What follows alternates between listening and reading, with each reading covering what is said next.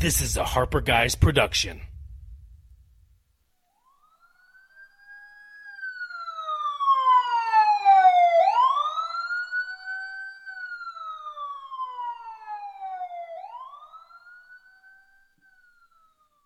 The following will contain adult subject matter and may not be suitable for all audiences.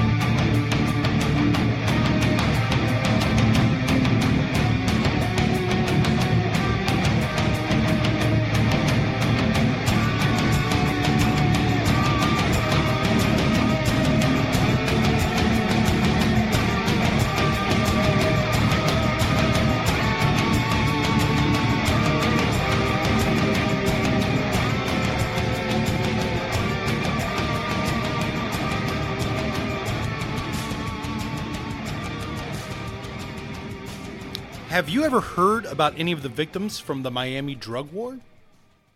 Welcome to the gallows. I'm Jake. With me, as always, my co host Adam. Yo. And we are going to get started, as always, with this short little PSA. Absolutely. Uh, visit us at thegallowspodcast.com. From there, you can go to our Facebook and Twitter.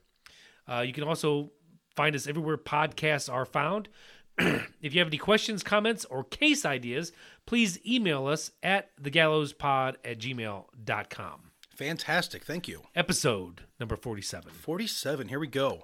Well, this one could be memorable. We are currently four and one half hours away from the execution of John Ramirez right now, going on tonight in Texas. I, I didn't hear Gutierrez.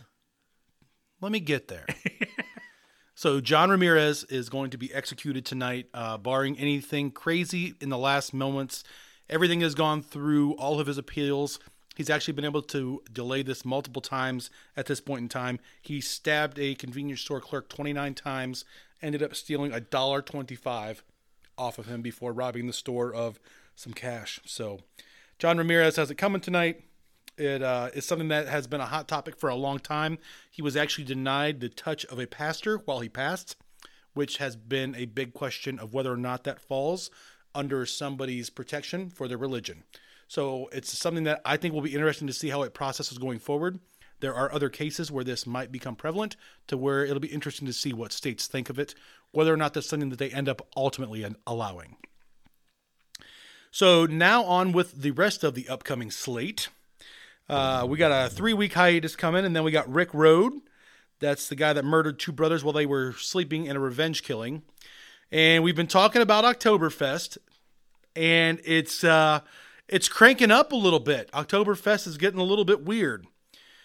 Uh, with tonight's update, we now have four states going live in October. This is going to be the first time we've had four states in one month having executions since 2003. Pretty gnarly, if you ask me. Wow. And, and and Jake and I, you know, I know people might listen to this and think that we're like, you know, I don't know, like we, we start to drool when we hear this. It's not. No. That, it's not with that case. No. Uh, the, the the thing is that we we are definitely pro uh, execution when it when it's deserved. When it's deserved, yes, but we're also very harsh critics of the system and how it works and think that there are changes that need to be made. So, that said, here is your Oktoberfest lineup. Uh, 10 5, who's already been on here for a little while. Ernest Johnson, all things point towards Ernie meeting his maker down in Missouri. Let's get a little earnest with this. Let's go. That's right. A little earnest money. Uh, 10 12, we got a new addition. This uh, this is Stephen Barbee, and they they lifted the stay that was on him for uh, for killing his his girlfriend and her son. So he's got that coming pretty quick. One of the schedules is kind of a little bit wonky right now. There is technically a stay for Zane Floyd in Nevada. Now, he killed a family of four. The stay could easily be lifted. This is just a stay that's imposed by one of the circuit court judges to make sure that there wasn't exculpatory evidence that was not permissible in court. So basically, dotting the I's, crossing the T's is kind of where this one's at. Most people believe that this one is going to come to conclusion on the 20th. Gotcha. 1021, another new addition to the group is Willie B. Smith III. Alabama getting in on the action here. That's kidnapping and murder of a 22 year old woman for the grand total sum of $80. There was no rape, nothing like that that went on with it, which makes it kind of a weird case. I don't have any defense of the guy. He killed a 22 year old woman for 80 bucks. It's just, I don't know, man. We, we hear so many stories like this though that people. I mean, they must be Right. for some drug money. Right. And then like a UFC pay per view coming down to the last one. 1027 is old Ruben himself. That's uh, Ruben Gutierrez from Texas. He killed an old woman for drug money, basically. Uh, we actually might we might make a couple Reuben sandwiches that night on the show to uh, to commemorate. He's been a long standard of this show. He's been up multiple times. He's been stayed multiple times. He keeps going forward and coming back. I thought that at one point in time he had already been done in, and we found out from one of our listeners that he in fact had not. To where we decided to get a little bit closer to the case again, and so we're on it right now. Uh, Well, it- Ruben's Ruben's lawyers are not going to quit. I'll tell you that. They've got another month and a half to go. They're going to try everything they can. Just things aren't looking real strong for him right now. I think Ruben must have had some sort of connections, even though that he was, you know, killing people for drug money. But I think he had some sort of connections, or, or a rich uncle, or somebody that was paying off the warden, Yeah. or, or somebody to not pull the switch on him, Yeah. because it's Texas. And Right. For what he did in Texas, Right. that should have been done a while ago. Like I hate to say it, but it's automatic.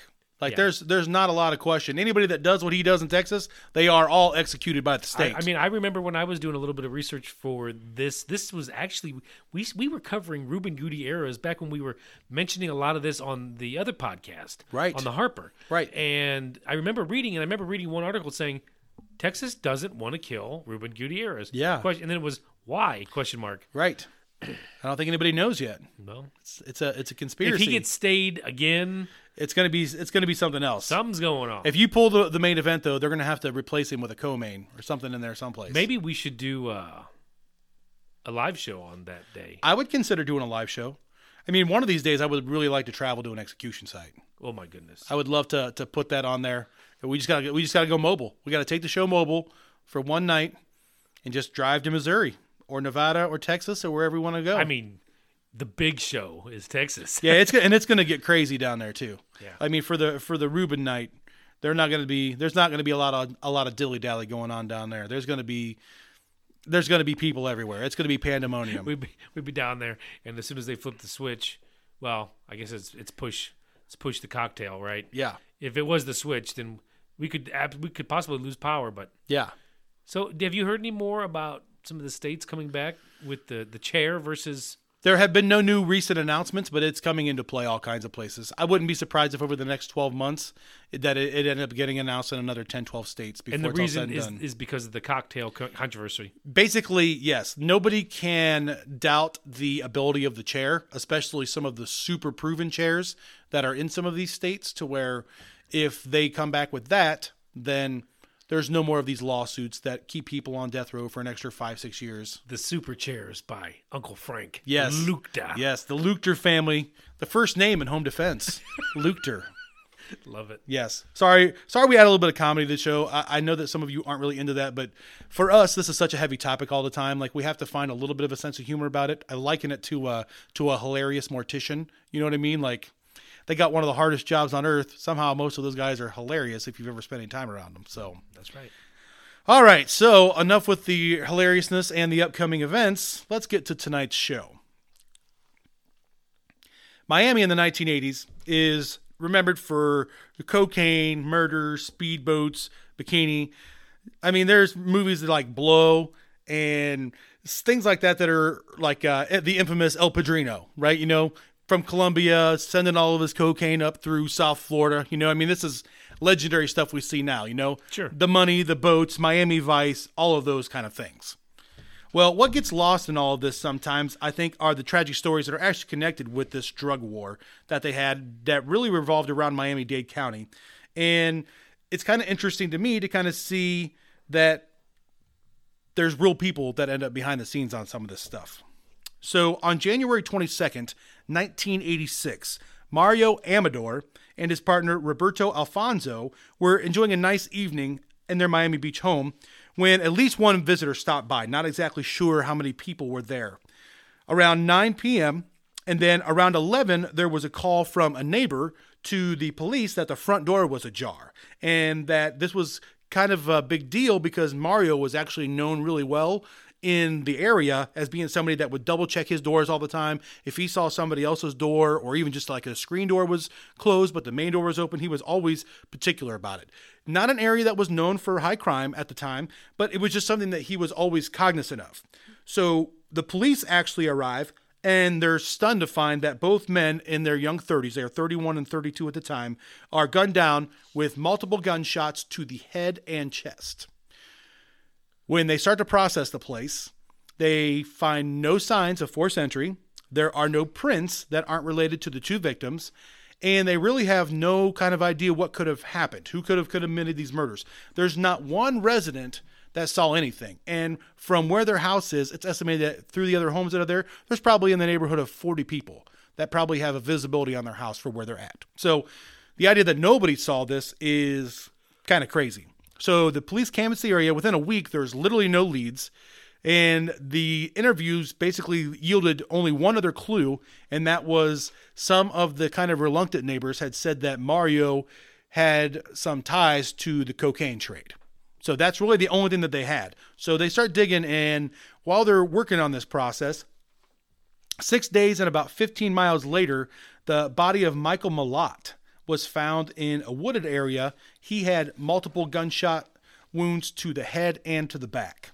Now, he was discovered by a farmer that had been in that nearby field just the evening before with some cattle, right?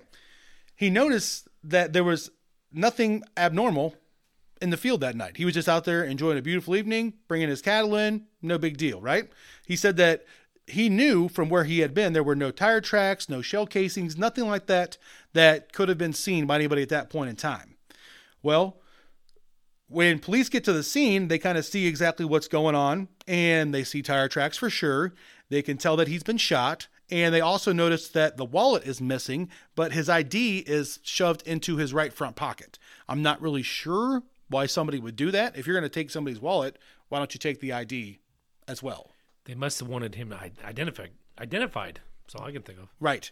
Now, the other thing that the farmer tells police, which I find to be incredibly interesting, is that his wife actually had been dealing with some insomnia. She's up till 2:30 in the morning. That's when she goes to bed. Well, he's up at 4 working on the farm. So that leaves only an hour and a half period in which nobody in that household is up. So if you got a whole bunch of shenanigans going on out in the cornfield, how, how does that not get caught? I mean, you're talking that house is only 300 yards from that cornfield. If you, I don't know if you've ever spent any time out in the real country, but if you're 300 yards out in the cornfield and a gun goes off, you're going to hear that. Oh yeah. Your neighbors a half mile away are probably going to hear that. Oh for sure. I mean, because it's quiet out there. They don't have all the noise and the hustle and bustle that you get inside a city. So they show up on the scene the police they they're documenting everything. Well, interesting enough, it comes back that Malott was actually an informant for the FBI and he was a gunsmith. So now they have one of their informants that's been gunned down. A couple weeks later, on February the 27th, 1986, which is actually about four weeks after, we have Luis Robledo and his partner Ulpiano Ledo, which are found with numerous gunshots to the head and torso. They're discovered the morning afterwards, after they had been deceased, after the 27th, so they were actually found on the 28th. They were actually found by a relative who had stopped to pick Lewis up for a family get together. The police found no enemies that anybody could name that somebody was actually out trying to get them. They also had struggled to find anybody in connection with it, but they did find some bullets left in the victims. They had found some casings where they now had some more to go on, and they also had a new fresh set of wounds that could see if there's any kind of a connection to all of this. So they begin digging, and once again, they find the drug trade. It seems that Lewis was kind of a middle range drug dealer. He had some people that worked for him moving stuff, but he wasn't anywhere near the big boys. You know, he was just an average guy, you know, trying to score some of his stuff at a good price, you know, make a little bit of side money on it. Has a has a few people working for him. A guy that's got a pretty good flow without having the kind of uh, the kind of power that you don't want to deal with in that seedy side of life. Sure. Well, so they come to find out that he was actually starting to get a little bit larger shipments. So then they start to wonder, you know, you know, was this something where like some robbery had been in place, you know, for somebody that maybe didn't wasn't prepared for what that situation would bring to the table? Well, what they were struggling with were the de- the detectives are looking at a low-level drug dealer, an informant, and a mid-level drug dealer. There's nothing immediately other than the cocaine trade that ties them together, and they're not people on the same plane that look like they would be being taken out together, right? It's not like you have a drug kingpin that's looking at these guys you know? Right. And they're not going to want that much heat in a short period of time anyway. I mean, this all happens in six weeks period of time. Well, into, early into March, the results on the bullets and the bullet casings come back. The gun used to kill to kill Mario and Roberto was determined to be a 22. The gun used to kill Malott was a 9 millimeter, but the gun that was used to kill Lewis and his partner was a 22 that matched the ballistics identically on Mario and Roberto. So while they're disappointed that everything doesn't come together right here, they're able to make a connection on four of the murders. So we kind of have an outlier with the informant at this point. So at least now they feel that they're looking for a central group, a central person. You know, when you get murdered murders that are connected, especially four murders, uh, that's a lot That's going a, on. That's a big deal. Yeah. So on April the 22nd of 1986, so you're talking just another couple months later here, Farah Quintero and Sarah Musa are found murdered in their apartment, also in Miami. Once again, the scene is clean for the most part, except for a few things that kind of stood out to investigators. Both women had been shot at point blank range, with Sarah sitting at the kitchen table and Farah being found in the living room. Now, Farah actually had a large skull fracture on the right side of her head. This was different than any of the marks that they had found at any of the other crime scenes, and they also recovered some 9mm casings that would end up matching Malott. So they also found a credit card that had the name Mario Amador on it. So two more bodies wasn't they were, what they were looking for, but now they have all seven murders connected up. Like that's a big thing when you still don't know what or who you're actually looking for. Right. I mean, and this has been what four months at this point in time. The very next day, on April the 23rd of 1986, Ramon Olivero, also known as El Negro, and his girlfriend Daisy Richard were enjoying dinner at an upscale restaurant in Miami. Olivero was a well known lieutenant drug dealer, so he wasn't quite the shot caller, but he was definitely a well known number two to a very large shot caller. He also was known to have direct ties with the Colombian police and some ties that might have them all the way to the top of the Colombian side of the cocaine trade. So El Padrino may or may not have been involved at some point in time here, which seems like he touched everything in Miami back then, but still, Oh, yeah, that's, a, that's a pretty good reach. for sure. So the police were alerted that Alvaro's car had been parked in the parking lot the night before and was still there the following morning. So they actually re- received four phone calls uh, that there had been a couple of dead bodies that were off of a hiking trail in the woods about 10 to 11 miles away from the restaurant. Once they got to the scene, same pattern that they'd seen from before, multiple shots to the head and torso were found, but there were also a few things that actually helped to break this case open. The marking on Daisy's face, you know, super good looking. She's dating the mob guy. You know what I mean? The the really the wrong place at the wrong time. Well, they noticed the same mark on her face that they found on Farah's face. The other thing that they find, which is interesting, is where the footprints lead away from these two murders, there's actually blood that follows. So it's like, all right, now we have something that's actually happened to our killer to where we can kind of maybe take this a little a little further direction and see what had happened. Well, police knew that their killer had been injured, so they put out an APB to the hospitals in Florida and they're looking for somebody with a 22 pistol because that's what had been used on both of them. Even though you're not taking the 22 into the hospital. Exactly. I mean, you don't want to take the 22 in a hospital, but at some point in time, you're probably going to have to go there, right? Yeah. Don't get ahead of me. Don't get ahead of me. the next day, on April the 24th, around 10 p.m., the detectives at the Miami Dade field office, uh, unit of the FBI, They get kind of a strange phone call. A doctor at a hospital in New York City called and asked if they had an officer who had been shot recently. Clearly, they had not, but now they had some questions. You know, like, why are you asking this? What's going on? Well, the doctor, they only refer to this guy as Dr. Ed. I am not sure why. Anything I can find, that's all you see is they refer to this guy as Dr. Ed. I don't know, for some reason they wanted to keep his name out of things. Interesting to say the least, but so Dr. Ed was actually a medic in Vietnam War, and he became an ER doctor after he returned, which I thought was pretty admirable. Sure. But he's also a no BS kind of guy. When he sees something kind of weird or off kilter, he's somebody that's going to raise raise a hand. Well, he called the office and said that a patient had come in and said that he had a gunshot wound to his foot. And when they were talking about how it had happened, he said that he was out alligator hunting in Florida. Well, what's weird about that, and Dr. Ed knew this, is that the hunting season for alligators goes from August to November. So, what was he doing hunting alligators in April? He probably wasn't. Right. So, I have to guess. So he, but he wanted to check. He didn't want to just call the New York police and start a big storm. So he called down to the Miami Dade office to see if anything had happened, if they were looking for anybody. And they were like, hmm, that's interesting. Well, within 30 minutes, they have agents from the New York field office there that are dispatched to the hospital to talk to this mystery guy. When they arrived, they met a tall, imposing man with a bullet hole in his left foot. He was detained for questioning, and he was more than happy to share his story. You see, Manny Pardo was actually kind of an unusual case all the way around. And he was actually one of part of the statistics when you see how much police were involved in some of the stuff that went down in Florida back in the 80s. 6'2, 170 pounds, really known as an athletic guy, started his career in the late 70s as a highway patrolman in Florida. After a couple of years, he was under investigation for fraudulently turning in over 100 speeding tickets. So basically, he just sat there, pulled people's license numbers, and instead of actually pulling them over, he just turned them in to be paid.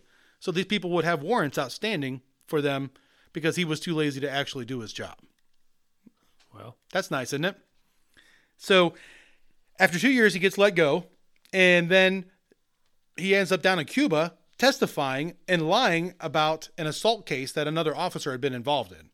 So they find out about this, and he's all the way gone at this time. So he was in Miami Dade at that point in time working as just a beat officer. So then he moves up a little further up the coast to a town called Sweetwater and just a regular beat officer, a little small area, and he gets known as just a really, really great guy. He was actually revered in the local newspapers for having saved a choking baby at one point in time, and then he also saved three dogs from a fire. So he was kind of a cop that never had to kind of buy his own drinks. You know, he learned to to love being this hero cop. Like it was something that, that he just really took to. That this is who he was and kind of his personality. So as time went on, though, these heroic acts kind of become more and more into the rearview mirror. I mean, like you're just not the big deal that you were at one point in time. You know, to where it's time to to kind of get things cranked up again. So he thought, you know, what better for me than to go out and make a great big narcotics bust? Course. You know, narcotics are the big problem right now. That's what I need to do. I need to go get that glory back, you know? So he starts getting close to drug dealers, starts dealing with some informants. I mean, things he should not be doing as a beat police officer. You know, I mean, you find informants, stuff like that, you're supposed to hand that kind of stuff off to detectives that are working active cases. Like, this is not the job of a beat police officer. Like, no offense, I love beat police officers. You know, they're part of the heart and soul of our country, but there's things that you just should not be doing amen. right? So he gets to the point where he's like, you know, I want to be part of the FBI. So he applies, and they're like, no, this is never going to end up happening. So he decides that it's his job. He's been called by God to start taking on these bad guys. So he talked about his partner, Ronaldo Garcia, and how he uh, assisted him in the murders, but it was all for a good cause. You see, Rolando had been abused by his stepfather, who was a drug dealer, and he wanted to get back at the drug dealer community as well. And he had no better way to do it than as a vigilante because of how slow our government was progressing with this war on drugs. So you got two guys that have just had enough of the drug trade and they just want to start murking people to, to make the country a better place to live. The two of them set up the murders together and actually felt like society owed them a debt. He would actually say that on the stand. Well, based on the facts found by police, this uh, this tough on crime cop was actually nothing more than a serial killer that was driven by his lust for drugs and money. Here's a real account of what happened to the nine victims of Manny and Rolando. I'll try to keep this as short as sweet and possible, but I think that the details are important to what actually happened to these people for, for being people that, that really didn't deserve any of this.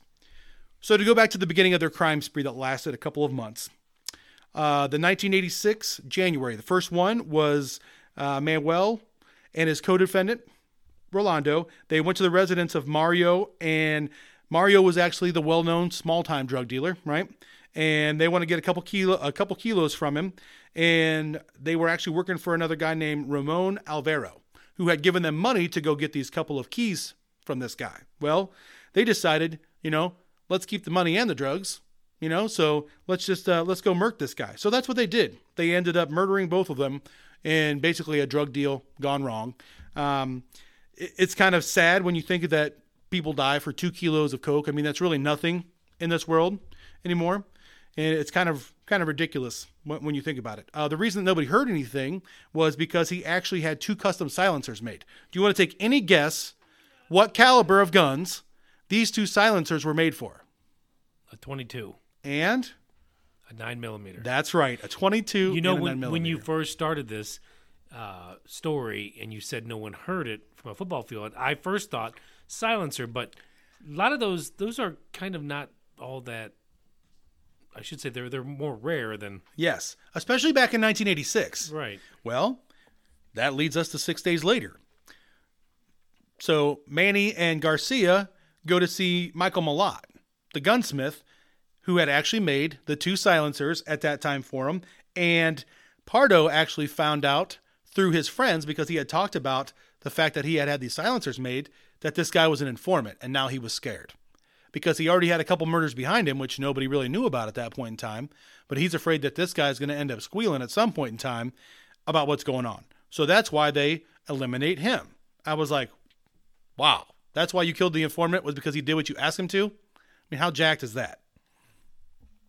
February 27th, 1986. That was the five weeks after the fact, right? This is when they go down to the to see uh, Ramon Alvaro, and they go down to the apartment. What's kind of crazy about this one is it's the same type thing. It's over drugs, but this guy's a little bit next level. Well, this is for five keys, so they're upping the amount a little bit here. Now they have to turn some of these drugs over to their boss, but they're also keeping all of the cash that goes with this. Thousands and thousands of dollars. I don't know what I don't know how much 5 kilos cost in 1986. I'm sure it wasn't cheap, to say the least. No, for sure. Excuse me. This is the one that I can't get past. It's been a couple of months now, and it takes us to when they went to and they murdered Farah and Sarah, right? So what had happened was they found that Farah had the credit card of one of the victims already. Do you remember that from earlier in the show? Yeah. What they actually were doing was Manny was trying to get them to go buy VCRs with this credit card. That way they could turn around and sell them. Well, he promised that he would give each of them $50 if they each went and bought two VCRs at different stores with these credit cards. Because back then a VCR was like 500 bucks, right? So that's a couple grand. If he gets them, he can sell them. Even if he sells them at 300 bucks, that's 1200 bucks minus 100. He's net profit $1,100 for not doing anything, Right. right? Well, they get denied. And it's actually the second time they stop that the clerk actually takes the card and won't give it back. They said, if you want to have him come in here and get his card back, you can do that. Well, they don't know it, but that guy's dead. So he ain't coming back in to get his card. So they start bitching about wanting their $50. And if you ain't going to give me my $50, give me some drugs. $50. Finally got sick of the entire thing. And from Farrah complaining and complaining and complaining. So that's when they decided they were going to murder them. Well, what actually happened was I don't know if you remember me saying that she had blunt force trauma to the head, Farrah did. The gun actually jammed, that 22. So to unjam it, instead of like trying to recock it back, he bashed her in the side of the head with it to get it unjammed. And then he shot her three more times. This is per his own testimony. This isn't me projecting or what the police think happened. This is per his testimony. Well, So shoot her in the head, figured- unjam it. He figured the only way to unjam it, why waste a good whack? I mean, I guess. What an idiot. It's insane. And then it, it, it goes to the following one, right? To where the last one that we end up with in all this is when they go after their boss. They're tired of giving their boss money, fighting back. They're trying to actually start making their own connections. They would find out later to get to go after Ramon Alvaro. I mentioned it earlier. Literally, his girlfriend was nothing but in the wrong place at the wrong time. Daisy did nothing wrong in any of this. They take him out to where they murdered him, down off the hiking trail. Guess what happens after he shoots Daisy the first time? The gun jams It jams. Well, this time when he hits her in the head with it, where do you think that shot goes? into his foot. Into his foot. See? You see how this all. you- You've been part of too many of these shows. You're starting to piece it all together now. That's right. So that is how that all ends up happening. After he shoots himself in the foot, he pulls himself together and actually shoots her three more times. So Manny ends up going to trial. He maintained that he did not kill any of the women in this group. That he is innocent of that, but he did. He openly admits that he killed all six men. He said, "I would never hurt a woman for anything. I've never hurt hurt any of these women. This is crazy that you would try to pin this on me. This is absolutely ridiculous." Well, the evidence kind of shows a little bit otherwise. Both of the guns were Manny's. Uh, both of the shots were fired by the right hand in seven of the nine murders, including all three of the women. Malott and Alvaro were the only two that could not be determined which hand was used to murder them with. So all three women were killed by somebody that's right handed. Manny is right handed, Garcia is not right handed. He's left handed. So it's pretty easy math for anybody to figure out there.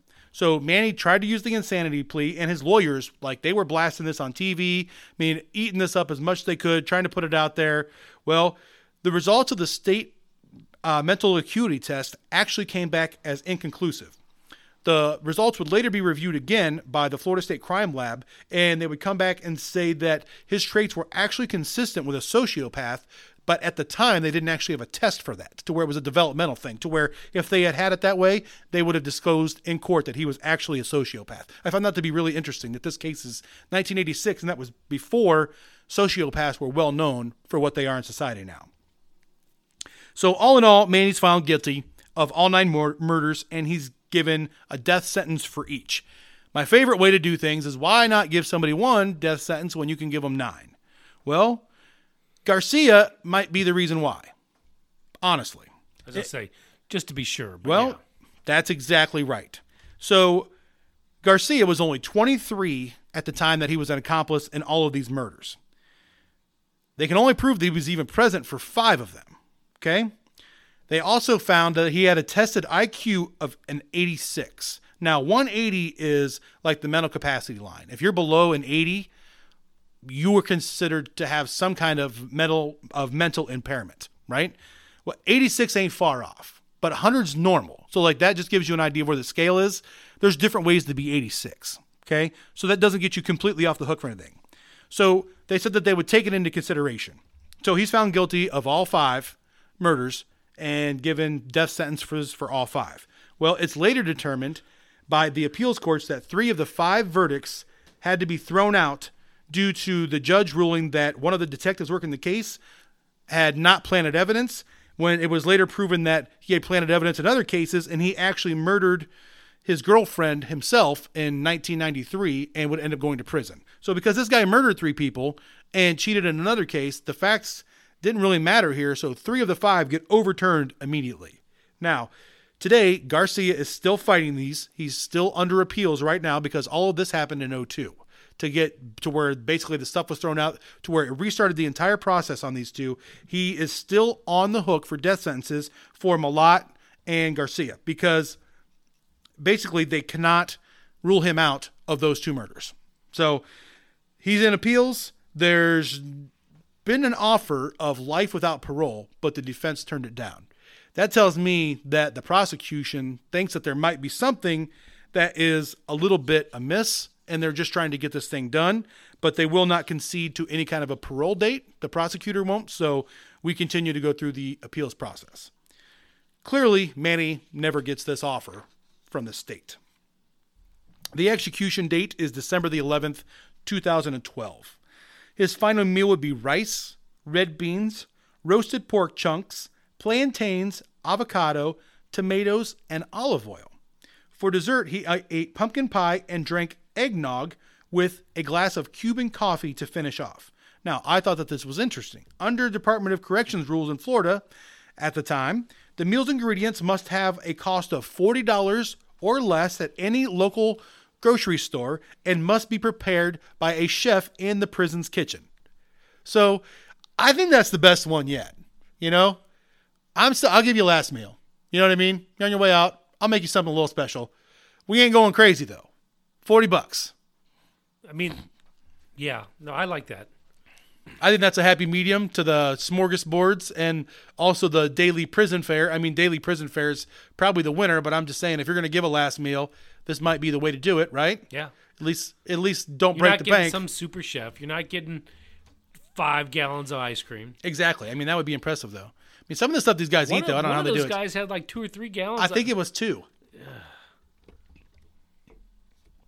So, just past 7 p.m., the U.S. Supreme Court had actually denied his final appeals, and the seven people from his family that were there to see him were actually ushered out from being with him as they decided it was time to get him prepped up for his expiration here. They were actually ushered into a small room facing the death chamber, and they were actually seated right with the family members of all of the victims. Uh, one of the most crowded uh, execution rooms you'll ever he- ever see, according to most of the reports. There were there was standing room only, literally, which is not very common for an execution. It's usually pretty hard to get in, but because of the number of victims that were involved here, and every every victim had family members that showed up for this, which I thought was impressive too. Yeah. So sometimes you don't get that to where not time. There's always some family that doesn't want to deal with it, and that's their right. But I thought that was interesting. Yeah, I mean, you can see both sides of that, but I mean, I think if you were a very convicted family member, you'd want to see that go down, Yeah. see it finished. I agree completely. So once they got him strapped in without incident and wasn't giving anybody any problems, uh, Tim Cannon, who was the corrections officer in charge of the execution, announced that the final procedure was about to be underway. Without incident, they began to push the combination of drugs into Pardo's body through a tube in his arm. He was gaunt at this page, bald and pale. He mumbled out his last words, and they were unaudible to the gallery through the speaker system. Then he yawned, and his eyes started darting briefly across the room and then fixated on Cannon. He drew a couple deep breaths and then fell into a deep sleep. His mouth fell open for the next 15 minutes, and he slowly stopped breathing until everything was done. Finally, a doctor brushed aside the brown curtain and he shined the flashlight into the killer's eyes, checked his chest with a stethoscope, looked at Cannon and nodded, and they pronounced Pardo dead. Garcia is still ave- uh, appealing to this day, and he has said that if they will grant him any kind of a parole hearing, that he will give all of the details to the authorities. So that is the execution of our friend Manny. So a couple questions. I don't want to sound sick in asking this, but if you are a well-connected drug dealer like El Negro, are you going to take a chance that one of your guys is going to clip you? I mean, I would think that you would have other guys around all the time. You know, you'd have an ear to the grindstone about what they're doing, especially when one of your guys is the cop. You know what I mean? Like that's the part that I struggle with. Yeah, it seems like he didn't know what the hell was going on. Right. I mean, this guy's a cop turned serial killer. This isn't an everyday occurrence, you know. I mean, a, a cop turned drug dealer turned serial killer.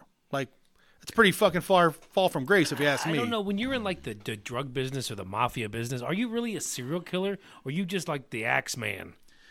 You think? I mean, I guess it's probably the same thing. I mean, I don't know. It, I think there's different motivations for killers. You know, for him, it's drugs and money. I mean, I think like serial killers to me is something that you, you kill because it's like a compulsive nature. But uh, But all serial killers get something out of it. yeah, That's just my opinion. I mean, I don't know. I'm not. I'm not saying that from a psychological point of view. Yeah. I'm just saying from an opinion point of view. So, I just was was surprised that he got caught. You know what I mean? Like that he didn't have more protection for himself around the whole thing. yeah, that is weird. Do you think that when you look at the story as a whole, that on some level Farah and Sarah are definitely outliers? Yeah, I think so. There was nothing to gain by killing them. No, A hundred bucks. yeah, I don't even know why they would. Are you just that bent off on killing at that point in time? That that's your answer to make every problem going away, and you haven't got caught yet. like I don't know. I'm trying to make sense of this of this because it's two people that you had some kind of a friendship with between you and your partner. You know what I mean? You promised them each fifty bucks. That's a hundred dollars. Like there's no heat in the world that's worth that. You know what I mean? for sure. Yeah, I don't know. That's that's a weird one. I, I, I just was confused on that. The other thing that I that I was curious about is when you look at the fact that they killed Malott after Malott made the two silencers for Manny. If you knew he was an informant, why would you touch the informant? I mean, did could could none of these people known anything about each other? I mean, right. That's what I'm saying. I mean, I, I would think that at some point in time, like you'd be like, look, you already made them for me. Now you're going to keep your mouth shut. If you don't keep your mouth shut, I'm going to murder you. You know what I mean? Like, Yeah, but do you trust the informant? I mean, I don't. so you're in favor of clipping him. No, I mean, I mean, I'm not saying just trying to say in favor. I'm just talking about from that it, it perspective. does. It doesn't make any sense. If you knew he was an informant in the first place, why would you ask for the silencers? well, right. I don't think he knew at the time that he was an informant. So at some point from the request to when they were delivered, he found out, and he's like, "Oh, well, you got to go." Yeah. Which, I, which to me is crazy, though. I don't think you killed that guy. Yeah, I don't know why you would. I mean, you're talking about. I mean, the only reason he he can just tell the authorities that yeah, I sold some silencers. Right. Because I'm not trying to downplay this, and this is not a shot being taken at any kind of law officers in Florida.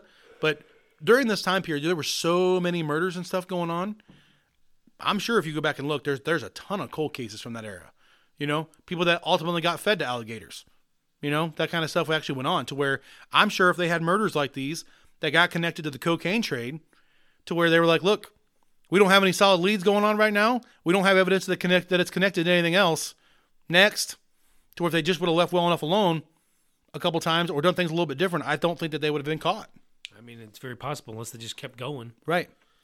I mean, had he not shot himself in the foot and got caught by a Vietnam veteran, he had already made it back to New York City from Florida at that point in time. Right. I mean, that's crazy. You know, you killed nine people in Florida, then you made it back to New York City. I mean, you talk about a place that you can actually disappear. It's crazy. That's for sure. So, so, and then obviously the last question of the night is: Was justice served in this case? I mean, to Manny, yes. Right. I think Garcia's got his coming one way or another.